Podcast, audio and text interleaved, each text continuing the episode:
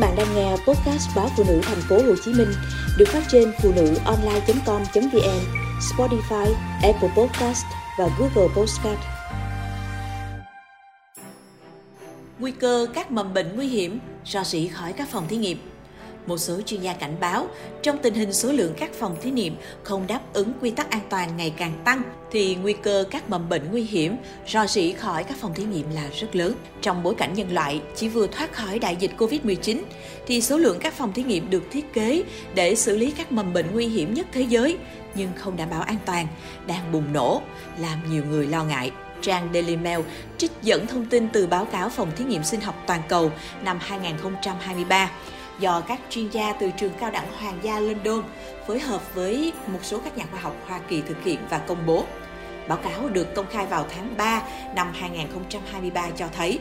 có hơn 100 cơ sở được giao nhiệm vụ lưu trữ và thử nghiệm các loại virus như Ebola và cúm da cầm hiện tồn tại trên toàn cầu. Các chuyên gia lo ngại về nguy cơ thiếu sự giám sát ở các phòng thí nghiệm. Họ cho rằng tại một số cơ sở nghiên cứu sinh học ở khu vực châu Á các quy tắc an toàn sinh học không được đảm bảo. Trước đó, đã có giả thuyết phổ biến về nguồn gốc của virus gây bệnh COVID-19. Nhiều người cho rằng mầm bệnh này đã rò rỉ từ một phòng thí nghiệm.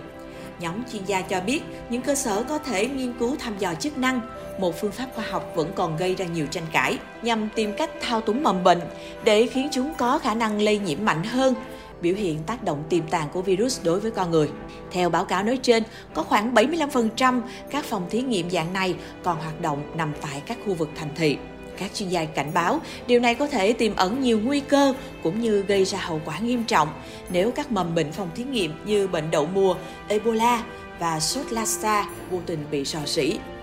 Nhóm nghiên cứu còn bày tỏ lo ngại về sự gia tăng của một loại phòng thí nghiệm mới Hầu hết cơ sở loại này nằm ở châu Âu với 80% ở khu vực thành thị. Các cơ sở này đang nghiên cứu về các virus nguy hiểm như cúm da cầm mà không có các quy trình an toàn sinh học nghiêm ngặt. Các chuyên gia an ninh quốc tế tại trường cao đẳng Hoàng gia London cho biết,